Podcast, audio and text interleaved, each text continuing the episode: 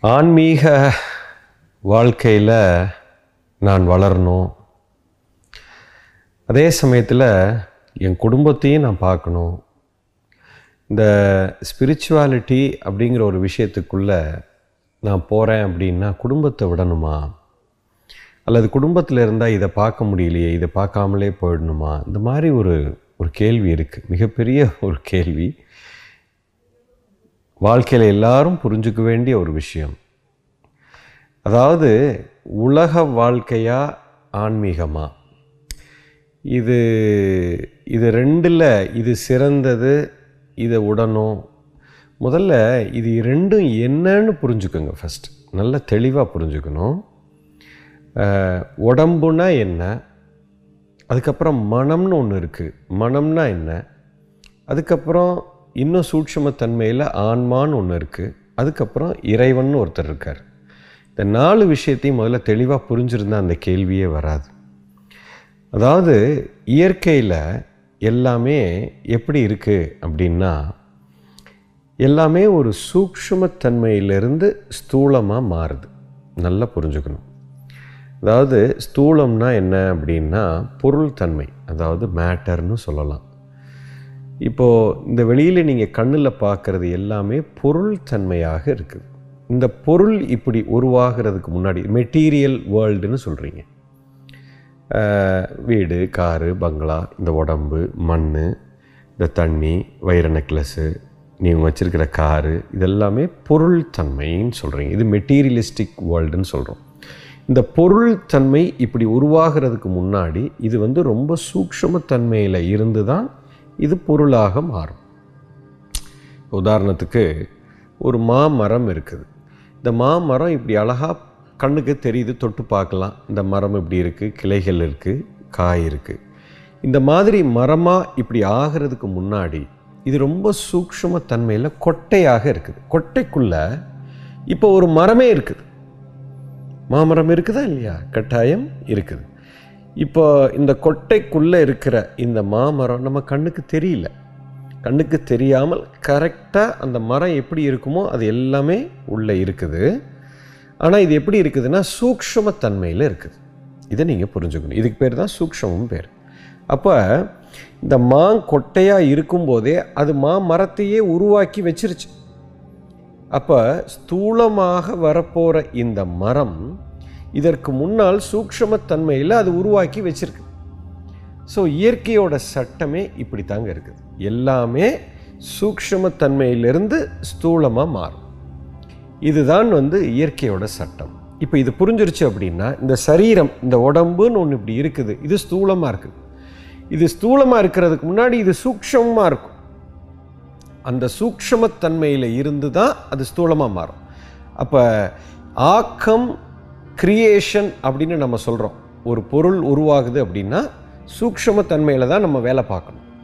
அப்போ உடம்பு இந்த மெட்டீரியல் அப்படிங்கிறது ஸ்தூலம். இந்த மனம்ங்கிறது கொஞ்சம் சூக்ஷ்மமாக இருக்குது ஆன்மாங்கிறது ரொம்ப சூக்ஷமாக இருக்குது இறைவன்கிறவர் ரொம்ப சூக்ஷமாக இருக்குது அதனால தான் அவருக்கு ரொம்ப சக்தி வாய்ந்த மனிதர்னு சொல்கிறோம் இப்போ ஒரு மனிதன் இதையெல்லாம் தெளிவாக புரிஞ்சுட்டான்னா இப்போது உடல் நிலையில் பொருள் தன்மைங்கிறது வெளியில் இருக்குது. நம்மளை சுற்றி இருக்குது. ஆன்மாங்கிறது சூக்ஷ்மத்தன்மையில் இருக்குது. இந்த உடம்புனா என்னன்னு புரியணும் மனம்னா என்னன்னு புரியணும் ஆன்மானா என்னன்னு புரியணும். இந்த ஆன்மா அப்படின்னு சொல்கிறது தான் ஸ்பிரிட்டு அது உள்ளே இருக்குது. இப்போது அதுக்குள்ளே நான் வளரணும். அதை நான் புரிந்து கொள்ள வேண்டும்.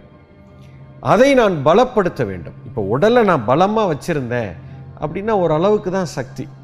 மனோபலம் எனக்கு பயங்கரமாக இருந்துச்சு அப்படின்னா இதை காட்டிலும் சக்தி. இப்போ ஒரு பெரிய ஃபேக்ட்ரி இருக்குது அந்த ஃபேக்ட்ரியில் பார்த்தீங்கன்னா முதலாளி இருப்பார். அங்கே நிறைய கூலிக்காரங்கள்லாம் இருப்பாங்க. அவங்கெல்லாம் கூலிக்காரங்க. உடம்பு பார்த்தீங்கன்னா அப்படி இருக்கும். உடம்புல அப்படி ஒரு சக்தி இருக்கும். பாடி வந்து அப்படி வச்சுருப்பான். ஒரு அடி அடித்தானா நீங்கள் தாங்க மாட்டீங்க. ஆனால் கம்பெனி முதலாளி பார்த்தீங்கன்னா அவர் சாதாரண ஒரு வேஸ்ட் சட்டை போட்டு அவருக்கு உடம்பே இருக்காது. அவருக்கு ஆனால் அவர் தான் முதலாளியாக இருப்பார். அவருக்கு உடல் பலம் இல்லை பொருள் மெட்டீரியல் அவர் மனோபலம். மிகப்பெரிய மைண்டு வந்து அப்படி ஒரு சக்தியான ஒரு மனம் வச்சுருக்கார்.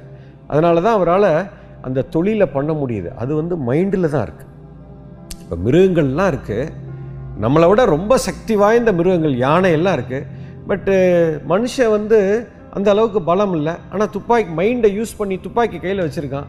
ஒரு யானை கிட்ட வந்துச்சுன்னா புடக்குன்னு சுட்டானா செத்து போயிடும் இப்போ மனோபலம் வந்து உடல் பலத்தை ஜெயித்து விடும். மகாத்மா காந்தி இருந்தார். அவர் வயசான தாத்தா. அவருக்கு ஒன்றும் அவர் கையில் துப்பாக்கி இல்லை. வெள்ளக்காரங்க எல்லாம் அவ்வளோ சக்தியாக இருந்தாங்க. ஆனால் ஒரு மனோபலம் நான் வந்து நான் இப்படி தான் இருப்பேன். இனி நீங்கள் அடிங்க. என்ன வேணால் பண்ணுங்கள் எனக்கு சுதந்திரம் வேணும். நான் நான் வைலன்ஸ் நான் உன்னை அடிக்க மாட்டேன். அப்படின்னு அந்த மனோபலம் பாருங்கள் என்ன பலம். அந்த மனோபலம் இருந்ததுனால அவ்வளோ பெரிய துப்பாக்கியெல்லாம் வச்சுக்கிட்டு இவ்வளோ பெரிய சக்தியை வச்சுருந்த வெள்ளைக்காரன் இன்னைக்கு இவன் நாட்டை விட்டே வெளியில் போயிட்டான். அப்போது உடல் பலத்தை காட்டிலும் மனோபலம் மிக சக்தி வாய்ந்தது. மனோபலத்தை காட்டிலும் ஆன்ம பலம் ஸ்பிரிட் அப்படின்னு சொல்கிற அது எவனுக்கு பலமாக இருக்குதோ அவன் உலகத்தையே ஆட்டி படைப்பான். அதை காட்டிலும் இறை சக்தியை ஒருத்தன் உணர்ந்துட்டான் அப்படின்னா இது பிரபஞ்சத்தையே நம்ம கைக்குள்ளே கொண்டு வந்துடலாம் இதுதான் இயற்கையின் சட்டம். இப்போ இது புரிச்சிருச்சு அப்படின்னா இப்போ ஒரு மனுஷன் உடல் இந்த பொருள்தன்மையில் கவனம் அதிகமாக செலுத்தணுமா? இல்லை சூக்ஷ்மத்தன்மையில் இருக்கிற ஆன்மாவை உணர்ந்து கொண்டு இந்த மனமும் ஆன்மாவையும் பலப்படுத்தணுமா? நிச்சயமாக ஆன்மாவை பலப்படுத்தணும். அதுதான் ஸ்பிரிச்சுவாலிட்டி அதுக்கும் வெளி வாழ்க்கைக்கும் சம்பந்தம் இல்லை. உள்ளுக்குள்ளே என்னுடைய ஆன்மா ரொம்ப ஸ்ட்ராங்காக இருக்கும். ஆனால் நான் வெளியில் எந்த வேலை வேணாலும் செய்யலாம். நான் ஒரு ஆஃபீஸில் வேலை பார்க்கலாம் ஒரு பிஸ்னஸில் இருக்கலாம் ஒரு குடும்பத்தில் ஒரு குடும்ப தலைவியாக இருக்கலாம் அல்லது ஒரு அரசியல்வாதியாக கூட இருக்கலாம் அல்லது ஒரு பெரிய கம்பெனிக்கு முதலாளியாக இருக்கலாம். என்ன செயல் வேணாலும் செய்யலாம். வெளியில் இருக்கிற நீங்கள் செய்யக்கூடிய செயலுக்கும் உங்களுடைய ஆன்மாவை புரிந்து கொண்டு ஆன்மாவை உணர்வதற்கும் சம்பந்தமே கிடையாது. யூ அண்டர்ஸ்டாண்ட் இது வந்து ஆன்ம மலர்ச்சி. உங்களுடைய ஸ்பிரிட் அப்படிங்கிற அந்த உள்தன்மையை நான் நன்றாக புரிந்து கொண்டு அதை பற்றி அது எப்படி இயங்குது அப்படிங்கிறத சரியாக ஒருத்தன் புரிஞ்சுக்கிட்டான்னா அந்த இடத்துல கிரியேஷனை உண்டு பண்ணிடலாம் அவனை சுற்றி நடக்கிற அத்தனை விஷயத்தையும் அவன் கட்டுப்படுத்த முடியும். இதை போய் அறுபது வயசில் கற்றுக்கிட்டு என்னங்க பிரயோஜனம்? பதினாறு வயசில் கற்றுக்கணும் இந்த இன்ஜின் எப்படி வேலை செய்ய ஆன்மாங்கிறது ஒரு வண்டியோட இன்ஜின் மாதிரி. அதை வந்து ஒருத்தன் உணர்ந்துட்டான் அப்படின்னா அதோட பவர் வந்து ரெண்டாயிரம் சிசியில் இருக்குது. நீங்கள் ஏதோ ஒரு ஐம்பது சிசி பைக்குன்னு நினச்சிக்கிட்டு வண்டியை ஓட்டிகிட்டு இருக்கிறீங்க ஆனால் உள்ளுக்குள்ளே இருக்கிற மூளை வந்து மிக சக்தி வாய்ந்தது.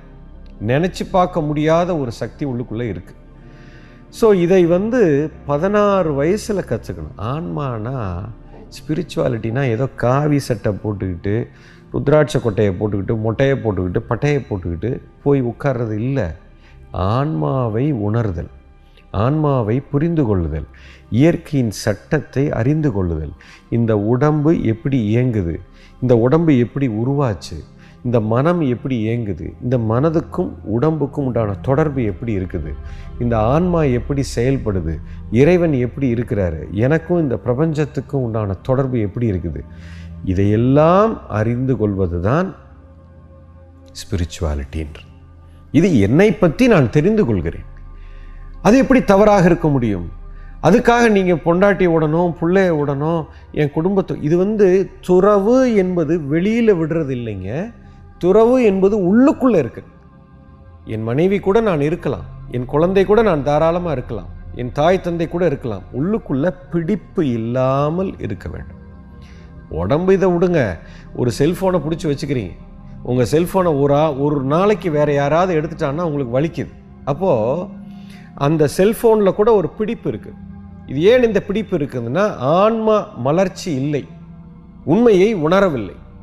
ஆன்மீகத்தை புரிந்து கொள்ளவில்லை. இந்த இயக்கத்தை புரிஞ்சுக்கல. அறியாமையில் இருக்கிறீங்க. அதனால் இதெல்லாம் பிடிச்சிக்கிறீங்க. இது ஒரு ஞானம்ங்க. இந்த ஞானத்துக்கும் நீங்கள் குடும்பத்தை விடுறதுக்கும் சம்மந்தம் இல்லை. ஞானம் வந்துருச்சுன்னா நீங்கள் குடும்பத்து கூடவே இருக்கலாம். எல்லாத்து கூட இருக்க முடியும். அதைத்தான் கற்றுத் தருகிறோம். யூ அண்டர்ஸ்டாண்ட் ஒருத்தன் குடும்ப வாழ்க்கையில் இருந்துக்கிட்டு இது உள்தன்மையை எப்படி வச்சுக்கிறது? நான் வெளியில் போய் இதை போய் நான் பேசணும்னு அவசியம் இல்லை. எனக்குள்ளே நான் ஆன்ம பலத்தோடு இருக்கிறேன். நான் சந்தோஷமாக இருக்கிறேன் நான் ஹஹஹான்னு சிரிச்சுக்கிட்டு நான் வெளியில் போய் சொல்லணும்னு அவசியம் இல்லை. நான் என் மனைவியோடு இருந்தாலும் நாங்கள் இருவரும் நண்பர்களாகவே இருக்கிறோம்.